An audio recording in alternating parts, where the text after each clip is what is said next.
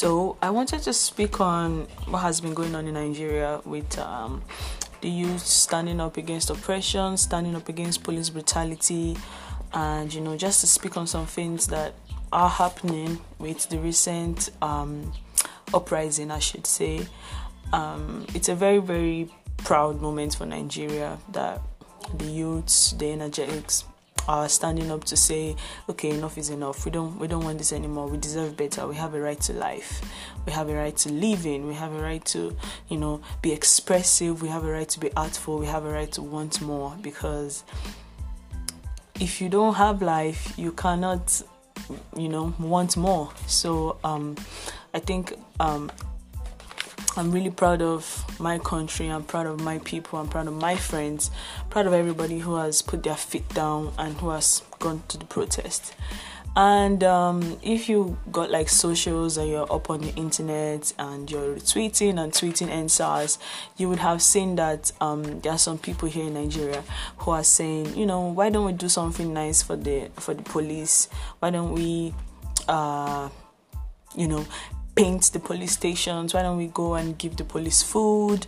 Why don't we um, you know let's be nice to the police. And um, these people seem to have forgotten that the police rape the police kill the police abuse and the police stand by when thugs um, that are hired by you know who attack the protesters. The police stand by when thieves are in our houses. The police stand by when bad things are happening to us. They look the other way because the police don't see us as people to protect. They see us as people to hate and they see us as people to kill. And we are nothing to them. And there are several, several, several stories of how the police has looked the other way when it had come to protecting its citizens, when it had come to standing up for us, of which they have repeatedly failed to do. Now, is it the fault of the police that um, they, they they they step away when they should help? Well, I, of course, we cannot um, say that all the fault belongs to the police. No, we we can still chalk some of it up to the government because police are underpaid, but that narrative is, shouldn't be a reason to kill and extort citizens because a lot of people in Nigeria are underpaid. Um, teachers are underpaid, lecturers are underpaid, the cleaners are underpaid, lawyers are underpaid, everybody's underpaid, medical doctors are underpaid. Nobody is actually paid appropriately in Nigeria. I mean, if you are paid appropriately in Nigeria, then you are like 1%, and it's a social ladder that is very difficult to climb and to even climb it in the first place your parents need to have a certain level of name of a legacy of some sort so you know when when you bring up arguments to say things like the police are underpaid it's unfair because teachers are on the underpaid. They don't kill your children when you send them to school, you know. So um, that argument is not reason enough for the extortion and for the brutality that the police has placed upon us. Can we blame the government? Of course, we can blame the government because we elected them into power and we put them there. So they should be, you know, looking out for everybody, regardless of what job you do teacher, lawyer, a cleaner, or whatever it is you are, an artist. You should be looked after by your government.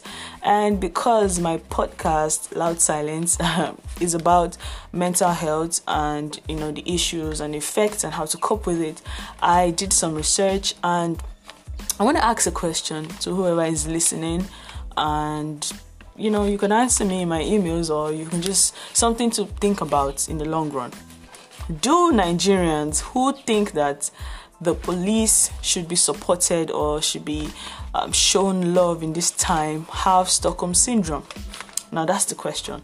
Do you think that they have Stockholm syndrome? Because I've been I've been thinking about it for a while because it's only Stockholm syndrome that makes sense, you know, for people to want to pedal up to their oppressors. And so I want to talk about Stockholm syndrome. And before I go further into like stating examples of Stockholm syndrome, I want to talk a little bit about you know what psychologists think Stockholm syndrome is, and it is a response where captive begins to identify closely with his or her captors as well as their agenda and demands. So, in simpler terms, Stockholm syndrome is when the, the captive, I mean, the person who was captivated, you know, starts to, you know, starts to understand their captor you know starts to humanize their captor and, and, starts to feel like oh okay what their demand is actually makes sense you know. You, you start to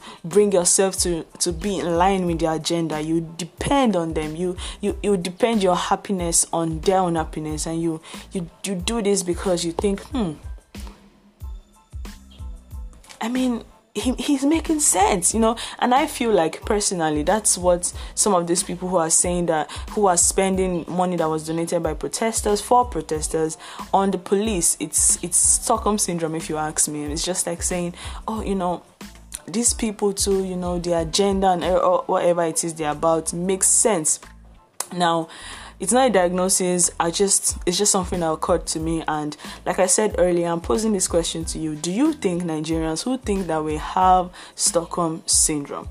Now i'll continue with um you know stockholm syndrome. And if we're going to talk about it we might as well talk about when it first started you know how did we derive the name stockholm syndrome? So this happened in august 1973 uh, four employers were held hostage in, during a bank robbery you know, they were held hostage for six days, and there you have it. Uh, that's how uh, the Stockholm syndrome came into um, life, or should I say, that's how the name was derived in the first place. And you know, one of the employees, um, when she spoke to her government, kind of said that I trust my captive to take care of me. Um, I only have a problem with dying when the police people come in here. And um, scientists believe that, psychologists believe that she was suffering from Stockholm syndrome because the police in this instance now were not the um, oppressors. They were, they were, they were, they were the ones who were coming to rescue her. And for some reason, she trusted her captors. She, you know, she, she trusted the people that have put her in that position more than she had trusted somebody who was coming to get her. Now, Another example of this was in 1985, and that was the hijacking of a plane called TWA Flight 849. So this one lasted for more than two weeks actually, but everybody, for some reason, on that plane began they were sympathetic towards the demands of the kidnappers you know and that was up until they were released. So they believed in the cause of the kidnappers. They were like hmm i deserve to be kidnapped for these people to get what they want. I deserve to be here you know? And like i said in the beginning of the definition of stockholm is when you you begin to see reason with their agenda. You see reason with their demands. You see reason with their way of reasoning. And you say hmm you rationalize it and you say hmm this is actually this right. This makes sense you know even though it doesn't. So I think the question now is why why why do people actually have Stockholm? Like well what's the what's the idea behind it? Well the truth about Stockholm is that it's a survival instinct. It's a survival instinct, nothing more and nothing less. Now, you want to survive, and it's just that thing in your mind when you think that, hmm, if I can study this person, if I can know what they want, if I can know what they like, and I begin to give them these things, then I, I, might be in a little bit less of a damage. I might be in a little bit less of, of more problems. I might actually be safe. So, this is you trying to be safe. Or this is you trying to create a safe space for yourself. So, Stockholm syndrome is a survival instinct. The heart of Stockholm syndrome is survival instinct. You want to survive and you will do anything to survive. And scientists believe, psychologists believe that it doesn't take years to develop a Stockholm syndrome. It actually can happen in a matter of days. You know, it can happen in a, in a matter of days, in a matter of days. And it's just so fascinating that you can come to love or sympathize with your captor in a matter of days. I mean, this is somebody who puts you in compulsory dependence, and your brain, yourself, turns around in response to love them. And I feel like a lot of oppressed communities, a lot of oppressed people have Stockholm syndrome. Like they just feel like mm, you know this this person although might be terrible might be bad you know if i can just be nice to them if i can love them if they can see how much i love them maybe they will love me back and that is kind of the basis of the stockholm syndrome and what it does and what it is really about now, how does the Stockholm syndrome form? Okay, it's like this somebody gets kidnapped and kidnapper, the, the kidnapper wants to kill the person and then decides later on, mm, I won't kill you. You know, I'll let you live.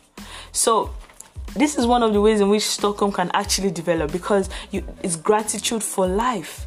So now you are you are happy. Now you are thankful that this person let you live, and you forget that um, you you forget that it's not up to them. It was never up to them whether or not you were going to leave. They are the criminals and all you are is just grateful for life. You're just like wow okay so i can leave now. Okay you're going to let me leave and that's how it happens. And then they become as people with stockholm syndrome become hyper vigilant to the need of the captor i'm going to say that again they become hyper vigilant to the need of the captor.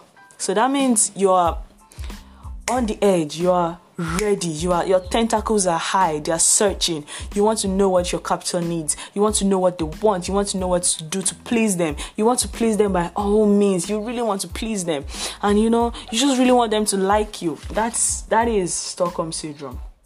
And another symptom of it, another sign of it is when you begin to link your happiness to the happiness of your captor. You know when you when they link the happiness of their self their own happiness to the happiness of the captor. So they believe that if my captor is happy then i'm happy. You know so it doesn't really make sense now how they try to tie things around just to make the captors happy so that you know if the captors are happy then we are happy then we are safe you know and um, in the 21st century, psychologists had expanded their understanding of Stockholm syndrome. So, of course, definitely, we cannot limit Stockholm syndrome to only um, kidnapping, uh, takeovers, robbery.